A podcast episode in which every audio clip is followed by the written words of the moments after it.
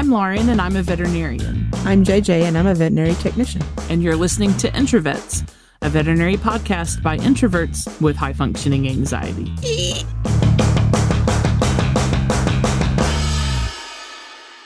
Welcome, everybody, to Snackisode 11. Hello. All right, JJ, last time we mentioned the Wow Cat story and we left everybody hanging. So it has been a long time ago. So basically, we had a client who had several, several cats. You know, the number was more than 10. Even though we really tried to uh, keep this from happening, she insisted that all the cats come in for their annual visits on the same day. She's wanting an appointment scheduled for 10 plus cats at one time. Yeah, she basically we she took the whole afternoon. Yeah. Well, you would have to. I mean, yeah. Okay and more than one exam room. In her mind, not having the, all the cats there at the same time upset the cats. Of course, you have that many cats, you're going to have a, a variety of chili pepper levels. And the ones that are on the higher end of the scale are going to affect those that either wouldn't even normally be on the scale or on the lower end of the scale and escalate the whole thing. It made the afternoon just lovely. Mm. So yeah, I yeah, I really hate multiple pet visits. I'm not gonna lie; it's one of my least favorite things. And this never went well. But there was one cat in particular who was the highest uh, rating cat on the chili pepper scale. She was a good four, even if she came in by herself. She did come in from time to time by herself for various reasons, but she definitely affected the mood of the entire building, cats and people alike. And there was very few people that could handle her in the staff. Unfortunately, this particular day, it was my day. Yay, JJ. And this particular cat was, he was not, or she was not tiny. She was upwards of 17 pounds, and not all of that was fluff or fat. I mean, she was just a big cat. She was one of those cats that had the dainty feet, mm-hmm. like the smaller head and the little feet, but just mm-hmm. a hoss of a barrel of a body. and she was strong. Mm-hmm. She was one of those two that was worse than the carrier. When you got her out of the carrier and kind of had her burritoed up, I mean, she still, if you got in her face, she'd slap the stew out of you. But, you know, if you can bob and weave, you can usually do a good, you know, ear, eye, and she was hissing the whole time. So you, that's the way you could look in the mouth getting behind to fill of the belly and stuff, that's where she really would not appreciate it. It was also one of those carriers where it's like maybe meant for like a five to six pound cat, and it was a 17 pound cat stuffed into this tiny oh carrier. Why I'm do like, people do that? I don't know. Get. Uh... I mean, it was so such a tight fit, like this cat's fluff was sticking out the windows. like, like a sausage casing. Yes, very much so. like an exoskeleton. Sometimes it would uh, show up in a bigger carrier. That particular day, though, I just remember seeing the hair sticking out, and I'm like, what the heck is in there? and then I realized my fate. I'm like, oh, goody, I got this one. Uh, we managed to get her out of the carrier, and I had like two big thick towels and some gloves on. She was in kind of a sternal loaf position and I was preparing because I knew that this particular cat did not appreciate having its belly touched. So the doctor went around to behind me and they were going to kind of use their hands to kind of go under the towel and feel the cat's abdomen. I have no way of seeing what they're doing. So they start to feel, and the cat has this particular talent of instead of, you know, most cats, they try to launch forward or they try to turn over this cat was able to just try to go straight up like popcorn. And that particular action is very jarring. So it kind of caught me by surprise.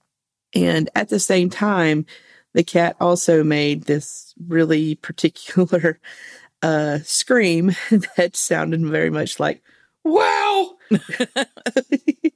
the combination of it jumping up and me kind of like almost losing a little bit of my grip, plus it saying, wow, everybody started kind of cracking up. Once again, they went to fill the abdomen, and the cat, even louder, was like, wow, kind of jumped straight up. So now it's like the entire room is like this cat is saying, wow, this is hilarious. there was a lot of commotion. Everybody was kind of laughing. The doctor kind of stopped what they were doing. I didn't realize this. And then another assistant who was new had now moved to try to take the cat's temperature.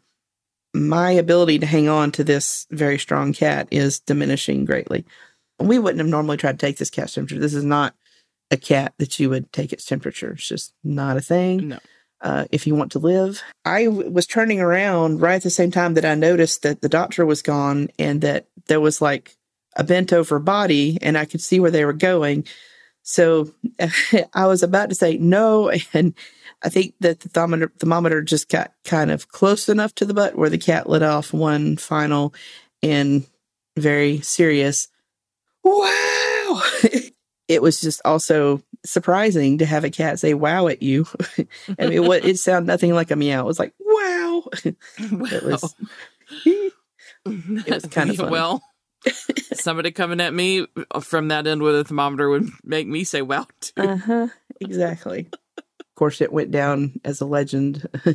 Anytime Uh-huh. we saw that clan on the schedule, oh no, are they bringing the wildcat? Because, you know, everybody was kind of afraid of the cat. Like, I wonder how that cat would do now that we have gabapentin as an option. probably a lot better.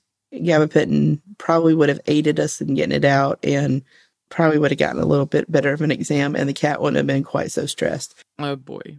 Well, I don't know of a good bridge in, but we have a listener story from Wendy. Let me preface this by saying it had been a long day. Some owners had called earlier in the day about lab work results, and I had been meaning to call them back all day, but it was around 8 p.m. before I made it around to doing so. I was already a little on the fence about whether it was too late to call, but decided to go ahead since I knew they had been requesting the results. They didn't answer my call, however, so I made a split second decision as to whether I could provide their information adequately in a voicemail. I decided there wasn't anything shocking in the results, and I knew they couldn't call back and get through after hours. That's important. hmm So I decided to go ahead and relay the info and suggest they call tomorrow with any further questions. I felt like it was a very clear and informative message, but when I got done and looked down at my phone screen, I realized it was black. I tapped it frantically, hoping it was just asleep, but nothing happened. So I had assumed that it had died mid message and proceeded to have a small tantrum at my desk while still holding the phone. After exclaiming, Ah, crap! One of my staff passed through and asked what happened. I replied loudly, The stupid phone died. I was in the middle of leaving these owners a beautiful, professional message, but of course the phone died halfway through, so I don't know what in the heck they actually heard, and I'm sure they will be confused. At this exact moment, I heard a robotic voice from the black phone screen say, If you would like to re record your message, plus three. So the phone wasn't actually dead, the screen had just glitched and was frozen in blackness, still recording the voicemail the whole time. After several failed attempts to tap the screen in the general vicinity where I imagined the three would be, I had no choice but to reboot the phone and leave that entire gem of a voicemail in their inbox. I spent the next few seconds frantically trying to reconstruct what all I had said and was relieved that there had at least been no profanity. but I'm confident that they didn't think that the full message was quite as beautiful and professional as I hoped. Uh, yeah, this is some shit that would happen to me. I'm sure that has happened to you. I mean, oh boy, I've had my fair share of voicemail blunders. I mean, of all types. And then it, it, uh, then I get cracked up and so I start laughing. And then finally I'm just like, I'm sorry. Click, you know, or whatever. Oh dear. But I've never had one quite this bad though. This is pretty bad. It is beautiful and professional. Okay. Mhm. This message. It was still beautiful and professional. It just didn't quite stick the landing. All. Oh god. Oh man. One of my like worst fears in life is that my phone is going to accidentally stay on and either record or call someone while I'm, you know, having, you know, a sensitive conversation or something like that. Mhm. Uh so I'm like really obsessive about making sure that the phone is hung up It's when I funny up. you say that, and it's not to like you know increase your fear, Mm, but for some reason, like last week, we had so many clients butt dial us. really? So many. My stepdad, Bill, accidentally calls me all the time. like at least one time a week. And to the point that when my phone rings and it's Bill, I assume that he's not meaning to call me. so like if there is an emergency ever, that's going to be a problem, but Like- uh, just like hang up, and if he calls right back, then you know it wasn't a yes, that is the exact strategy that I use, but sometimes even then the phone will ring like he's dialed me four or five times in a row like that before. And then finally I have to call him back and he's like, "Hi." And I'm like, "Hey, hey um hey, you you've dialed me five times in a row. Is it an emergency or no?" and he's always like, "What? No." And it, it happened yesterday actually. His phone misses you. Like it, it's, it's very often, very very often. Okay, well, so we've had another submission for our advice column. the what the fuck do I do introverts? So JJ is going to read this note that we got from a listener. Oh, it's a doozy. I'm a veterinary team member at a multiple doctor practice. I've been in the veterinary field for more than five years and I've worked at other hospitals previously. At the hospital where I currently work, one specific veterinarian is in charge of care for the employee pets. I like this veterinarian and I think they do a good job overall, but I feel that they are more conservative with their recommendations for employee pets and don't tend to do the type of full workup that they would do for a regular client. I worry sometimes the vet's recommendations for employee pets, mine included, are not aggressive enough. My pet was recently diagnosed with a disease that I've been suspecting for a while, but when I requested the test for the condition, the veterinary re- recommended against doing the testing. The disease was diagnosed when the symptoms kept getting worse and the tests were finally performed. I think they probably would have done the test from the beginning if I wasn't an employee. I don't think the problem is just with this one vet, since I've worked at other practices where the same sort of thing tended to happen with employee pets. I feel angry and frustrated that it took this long to diagnose an issue that I've suspected for a while, but I am not sure what I should do to bring the problem up to the veterinarian. Hmm. I agree, JJ. That's that's a tough one. Yeah. It, Hmm. the, this person is exactly right. This is not uncommon. Um, so I've you seen it every Yeah. place that I have worked. hmm, Um, and I've seen all colors of the rainbow when it comes to what different doctors will uh, do and recommend. Some of them more aggressive, some of them not at all. Um, you're saying with employee pets or just in general? with employee pets, yeah. I'm, you know, well, this is- sometimes it happens in general too, but uh, employee pets seems to be kind of this weird land when it comes to doctors. Hmm. That seems to be the most common thing I see is that there's kind of like this trying to fill each other out. So I'll say that I haven't knowingly experienced this. If I have ever done this accidentally to an employee, I apologize. But because I'm a vet, I think I haven't really dealt with this firsthand. So I'm probably going to let JJ take the lead on a lot of this, but I can kind of throw in some guesses about maybe why it might be happening. But overall, this sucks. Yeah. And um, I think that this listener who wrote in has, first of all, every right to feel frustrated. What did they say? Angry and frustrated. Yes, Mhm. I validate your feelings. Those are normal things to feel about a situation like this. For sure, it's absolutely fine to be angry and frustrated. Mhm. But then what should you do to bring up the problem? this is what I normally do when I'm working at a new place is I sort of you know work with all the doctors there and try to figure out because there's usually one that's going to be more aggressive and more direct than the others. And really this is at risk of you know me saying that I have a preference for a doctor. And that's another issue is that a lot of times technicians are worried that they're going to hurt one doctor's feelings mm. by Okay. choosing to work with another one. That is something that is definitely eh, seems to be kind of, I mean, there's some techs that just, they don't, they don't give a shit.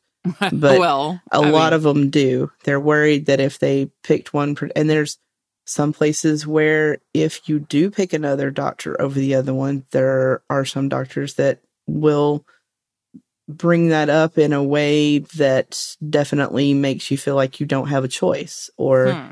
that you Hmm. uh-huh yeah that that has Okay. happened Hmm. um but the best thing to do is to try to ferret out which doctor you feel like would work best with you i don't know usually there's one doctor at the practice that you can kind of relate to the most or that kind of tends to have similar personality traits Yeah. also be direct with a doctor yourself. Just say, this is how I prefer, you know, things to work.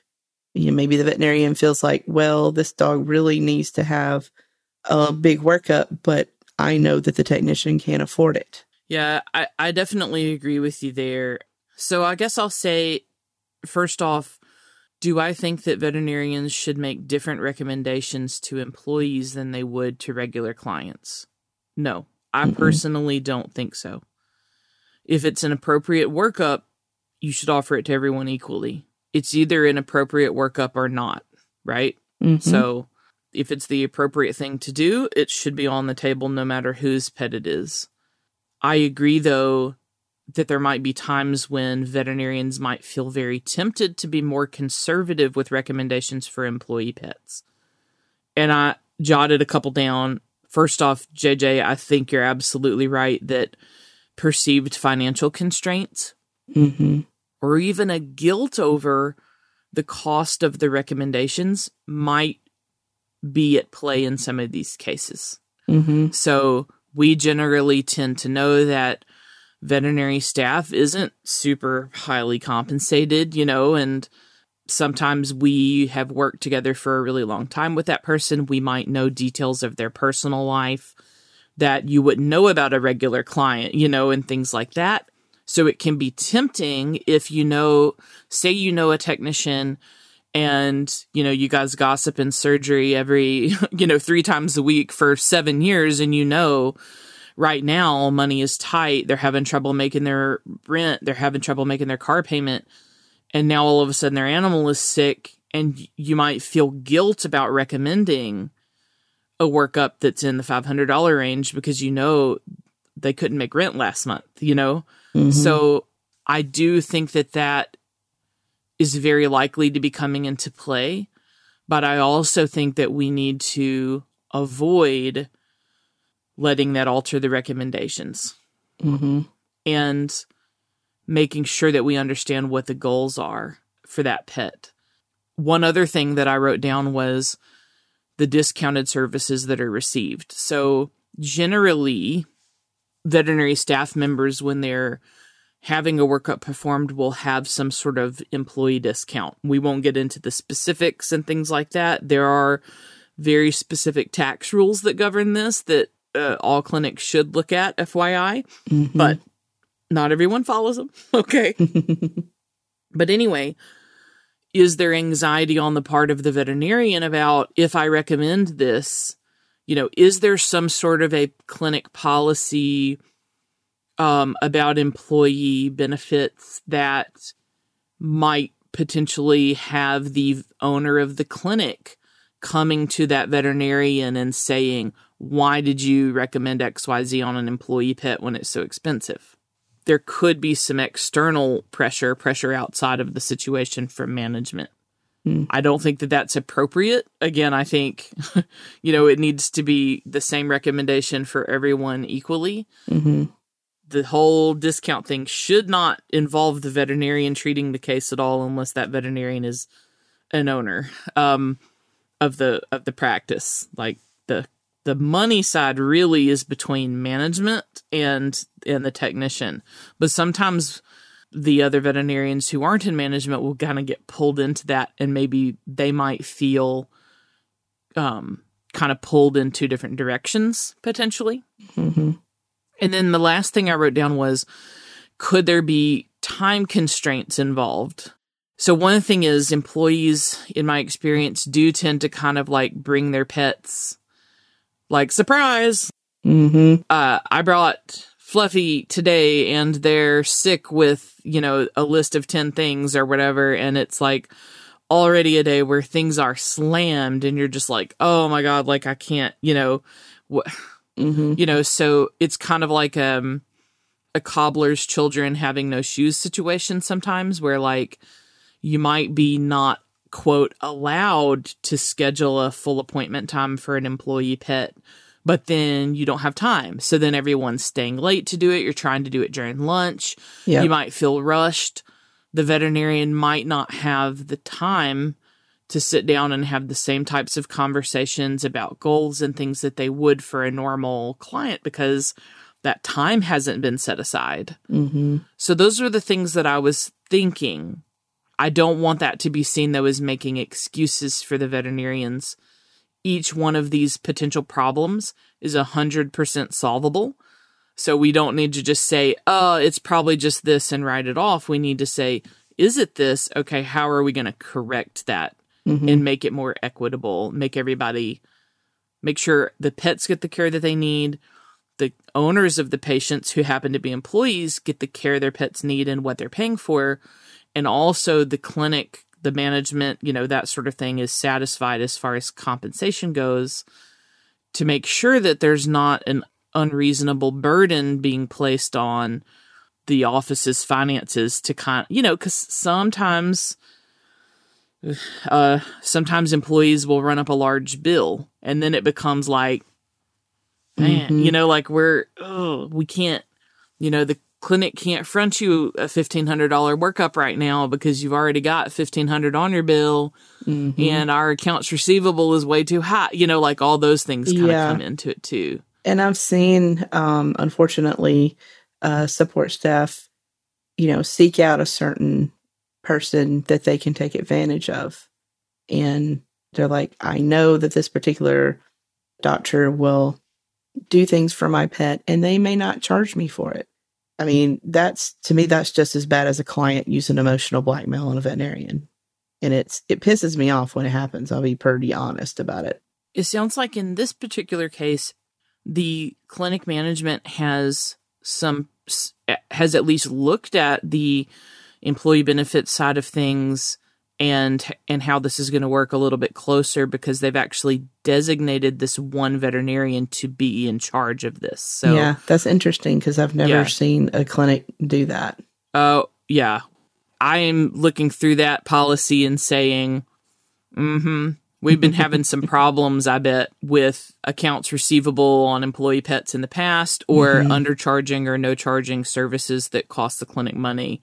I, I bet then all of a sudden they finally were like, fine, you're only going to go through this doctor. And they, they made it a doctor who they knew was going to be like, we're going to charge you appropriately and not, you know, hmm Maybe it's the owner of the clinic, even.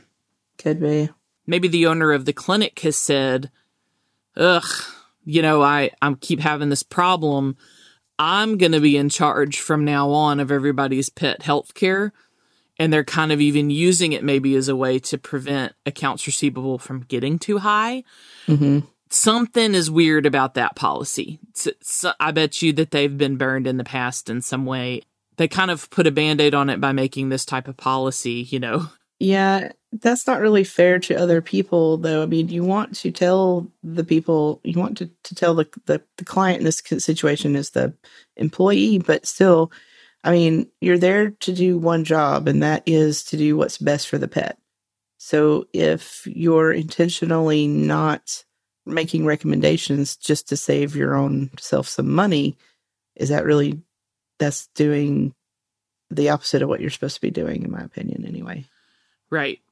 Right. So, So I don't think that's a good fix for that problem. yeah, I think that like many of the issues that people write us about, this is going to come down to communication. hmm And I think that that communication needs to occur after you have worked through the anger and frustration a little.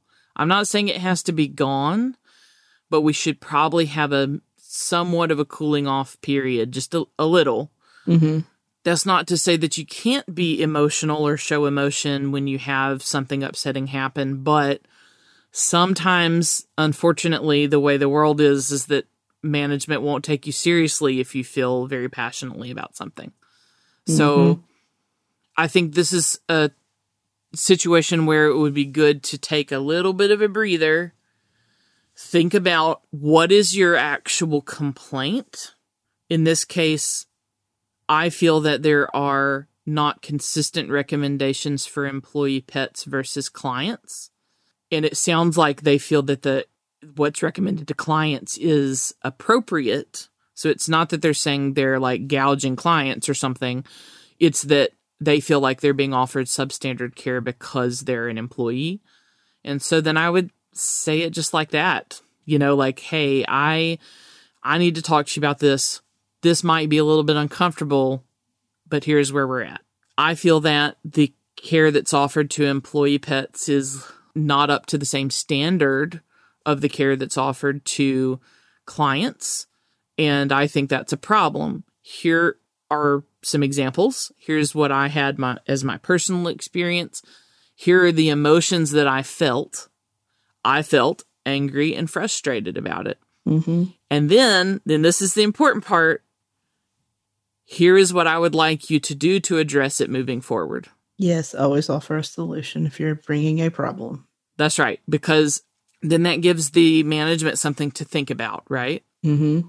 And they might say, no, that that solution that you came up with isn't going to work, but thank you for bringing this up. Let's work to find another solution. Okay. Mhm. So the ones I'm thinking about off the top of my head are like, be upfront. I always like to, as a veterinarian, establish what the owner's goals are because everybody has different goals. And actually, I don't think enough veterinarians do this because often when I start talking about the goals for treatment or the goals for the case, some pet owners get very confused or frustrated or mad as if they don't understand why I'm even asking. So I think we need to do a better job as a profession of establishing that as like a routine, no big deal thing that we talk about because it just helps everybody have a clear picture of what to do and not dance around. Hey, I just need to know. I'm seeing some things that are concerning to me. This case is likely going to involve an extensive workup. I'm going to go through those things with you now, but I need you to let me know if your goals aren't lined up with that recommendation so that then I can make additional recommendations. I mean, it, it could be that easy Mm-hmm. but that involves the employee being very honest with the veterinarian and with themselves too because it's also not appropriate to assume that the veterinary hospital is going to help finance a super major dollar treatment right Mm-hmm. I think every practice needs to have very clear cut guidelines. Okay. You cannot run up a bill higher than X amount without paying it completely off. You know, Mm-hmm. uh, your benefits as far as a percentage basis off or whatever they are are not to exceed X dollars per year, right? Um, and some people might be kind of bristling about that, but here's the thing if you are a veterinary technician with one animal who gets a discount of 20%, and you're a veterinary technician who owns 20 animals and get a, gets a discount of 20%, you know, um, Mm-hmm. the uh, the person with 20 animals is actually receiving a much higher dollar value benefit than the person with one animal and i bet that their pay isn't different to offset that Mm-hmm. so if you think about it that's actually not a fair way to compensate employees No. so i think that looking at those policies really carefully to see you know what is fair and equitable for everyone so that there's not just a few staff members with a thousand animals each kind of eating up the entire clinic budget. And that's a management level decision that uh, requires like a really close look there. Mm-hmm. number one for this individual case is to decide it sounds like you like this veterinarian even though that they're kind of mandated to be in charge of your pet's care, it sounds like you're not upset about that or want to change vets. You just want them to be more aggressive with their recommendations. So I would just say that. Mm-hmm. I would just go to the vet and say, Hey, I'm feeling really frustrated about this. Can we talk about why you felt n- nervous about making those recommendations or why, when I requested those specific tests, you kind of shot me down? You know, was it like, was there like an ego element to it? Did you really not think that's what was going on? If so, what's the harm in doing those tests? You know, was it something that you felt like would harm the patient or what? You know, like what exactly was the situation? Yeah, because that's a and just weird. talk about it. That's a weird situation. I don't, I Yeah. don't think I've ever seen like an employee like request a test and be told no because that's you know usually the vets like that. They're like, "Oh, you even want us to do that? Okay, sure, we'll go ahead." Even Mm-hmm. Yeah. if they they may not 100% agree with and they may try to cancel the employee and just say, "Hey, um, I see where you're probably thinking this is going. Here's why I think we should do this test instead, or that sort of situation. But just to be straight up told no, Can we do the thing that you want to do? But also, can we add on this other thing that I'm Mhm. really concerned about? You know, Yeah. maybe maybe a, a that kind of a thing. Like, is it a is it being perceived as some sort of a power struggle issue? Like, uh, I think how you handle that is completely different than if the vet is just like, oh, actually, I was doing a little bit of assuming that you wouldn't want to do major stuff. yeah, You if it's a power struggle issue, that's that's a battle you don't want to get into. Exactly. I've been in exactly. it. So there's no winner. Yeah. And then, so maybe you are, though, listener, in a situation where you're like, I actually would want to use one of the other vets. Okay. hmm All right. Well, we just got to put our, put our big girl panties on and say, I know that this is the policy. However, I feel more comfortable having a clinical relationship for my animals with this other veterinarian. hmm how the veterinary staff and management react to that statement It's going to be telling. is how they react. Like I, Mhm. you cannot control that. Okay, if they get upset, if they get jealous, if they get whatever, that's a them problem that they're going to need to work through. You can't take like I think you shouldn't be a dick about it, right? Right. Calm statement, very not you know something like that. But like, don't be an asshole. But like at the end of the day, you are paying them for a service, even if it's a discounted one. You're paying them for a service, so you should ask for what you need out of Mhm. that. Okay, what if the veterinarian that you want to see works at that same practice? So then it's time to go to management and say, I really want this to be the case. What is it going to take? Management might say, well, then services won't be discounted. You're going to then have to just make that decision, right? Mhm. But I think that's what you're looking at is being very honest, straightforward, and, you know, calmly assertive about it. It doesn't have to be a huge emotional thing. It doesn't have to be like a meow, meow, meow, meow, meow, meow, you know? Mhm. I might not make that proclamation across the whole hospital just to stop the drama bus, you know, like just it can be a private conversation, Mhm. you know? And then otherwise if people ask you about it, you can just be like, you know, that's just that was just my final decision. Yeah. Like don't stir the drama pot about it. Just yeah. like, yeah. I've seen in some cases where, um, and I've considered doing this myself, where employees will actually schedule an appointment and they bring their pet in on their day off. Yes. And um, so that there's actual time set aside to work on their pet. And a lot of the other employees think that's weird, but I'm like, in a way, that's a good idea because you have now they have that time dedicated to your pet that they can actually spend doing the exam. And if they are still not doing a proper, you know, thorough exam, then there's a conversation that needs to be had mm-hmm. um, because that takes away the whole time constraint issue to a degree. Plus, you're not, you know, you're not taking time away from the clinic. Like if you're on the clock and you should be working, but you're going and getting your animal and bringing it up, and that that can be kind of viewed a little bit sometimes by management as well. You're on my time and you're doing this. So if you're Mhm. coming in on your day off and you have a scheduled appointment, I guess the only negative thing to go with that is they may say, well, you're taking up time in another client that's paying more if you're getting a discount, but Yeah. still, you're still paying for a service. So, Yeah. Well, and I think that that's actually if you thought about it like um okay, we're we're going to set you up an appointment. It's got to be an appointment. You can't just, you know, randomly drop a super sick animal on us unless it truly is an emergency and then maybe there's a higher fee for that, just like there would be I mean, you should be there should be a difference in cost between urgent care appointments for your regular clients and Mhm. routine wellness care or things that aren't emergencies. There should be if you're a well-managed hospital. hmm And the same is true of employee pets. You know, maybe maybe the discount applies for wellness things or for stuff that can be scheduled in advance, but if it's an emergency or the pet is doing really bad, then it's a full price thing. I mean, yeah. all these things just need to be outlined and addressed ahead of time. But I actually think it's less costly for the clinic to have the employee schedule a visit for their day off than it is to have them working on their own pet while they're clocked in. hmm And that can also take down the whole worry of, I mean, I don't know how much other veterinarians pay attention to each other's schedules. In some cases, I think some do more than others. But like, I know for me, there was some issue that I had at one of the places I worked where there was a doctor that I preferred to see, and there was a doctor that would get upset if you preferred another vet see your animals over that person. So I would intentionally schedule my animals to come in when the person I didn't want to see was off. But you, as you schedule a room appointment, that kind of you're scheduling it under that particular doctor.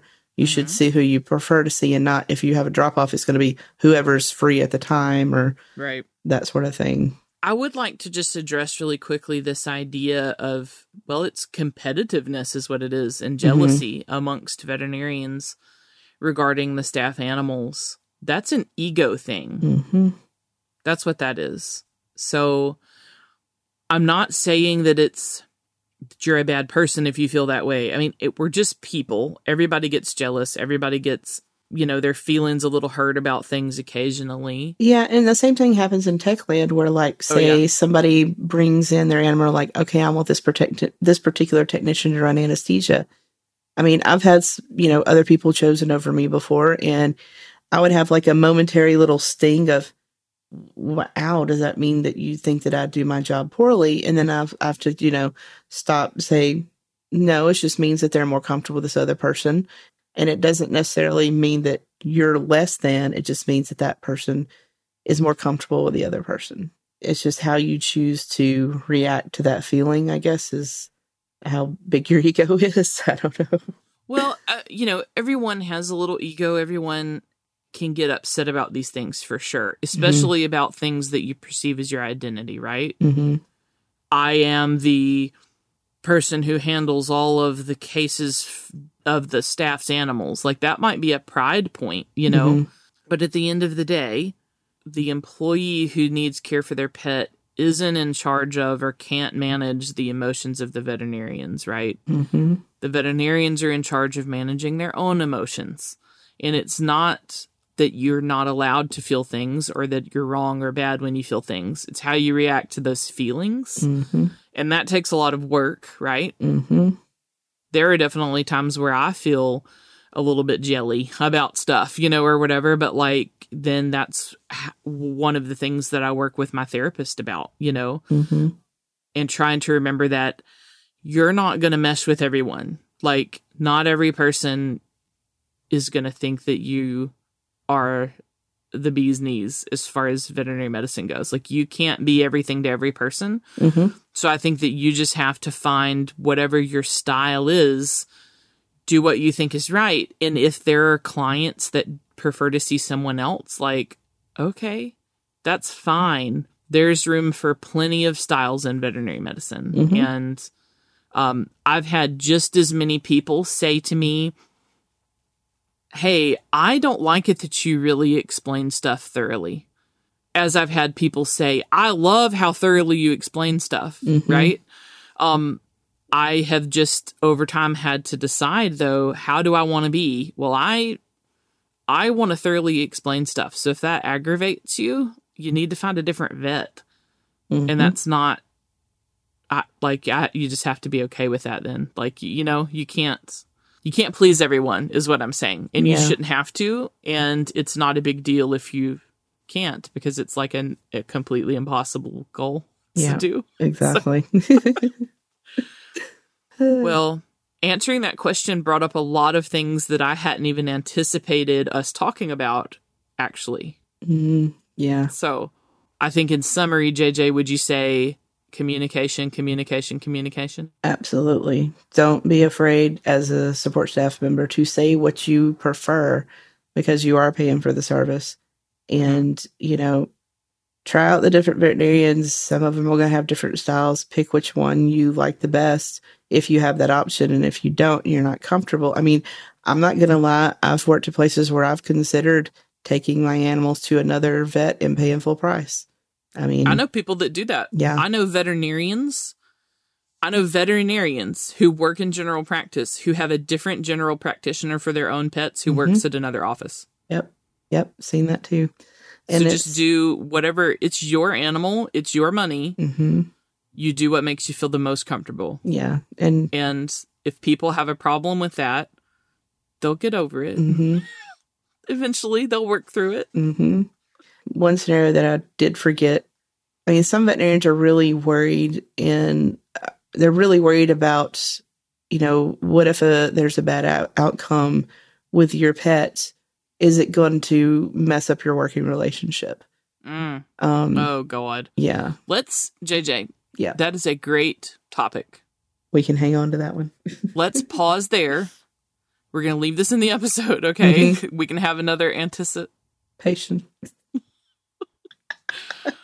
We need to cover this topic. That is so important. Mm. Let's do a whole episode on that. Okay. Maybe we can have Dana come. Mm. Ooh. Mm. Okay. Well, so we're going to wrap it up there for the day. Listener, communicate, be respectful. Don't come in there, kick the door in, and yell at everyone. But you can do this. You can have a, an adult conversation about this. You got this. hmm Uh, in wrapping it up, we are making plans for a Halloween episode I'm excited. featuring all sorts of spooky veterinary related stories. If we get enough, can we have two? Girl, we can have as many as we want to. I love it. All right, JJ, what are we going to have them submit? Ghost animals Clinic ghost stories. and wacky Halloween veterinary stories. Hmm That weird foreign object retrieval you did on Halloween. I want to know about it. I'm really Okay. excited about the clinic ghost stories because so many Oh, yeah. clinics are haunted. You, yes. So yeah, many. y'all know y'all know there are ghosts up in those Mhm. clinics. Whether it be a person or an animal, Mm-hmm. you know. Send us an email. Let's do it. All right, JJ, where they're going to send the email?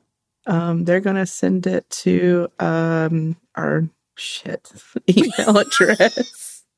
Send it to our shit, yo. I don't know why I started like frantically staring at the outline. Where's our email address? Because Oh no, it's not on there. I'm sorry. That's why I'm like, we're gonna send it to. It's like looking for the fax number on the phone. Like, Where is it? Panic.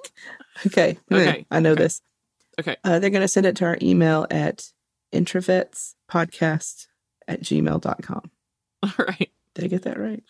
I think I got that right. You did. That is the, the accurate address, yes.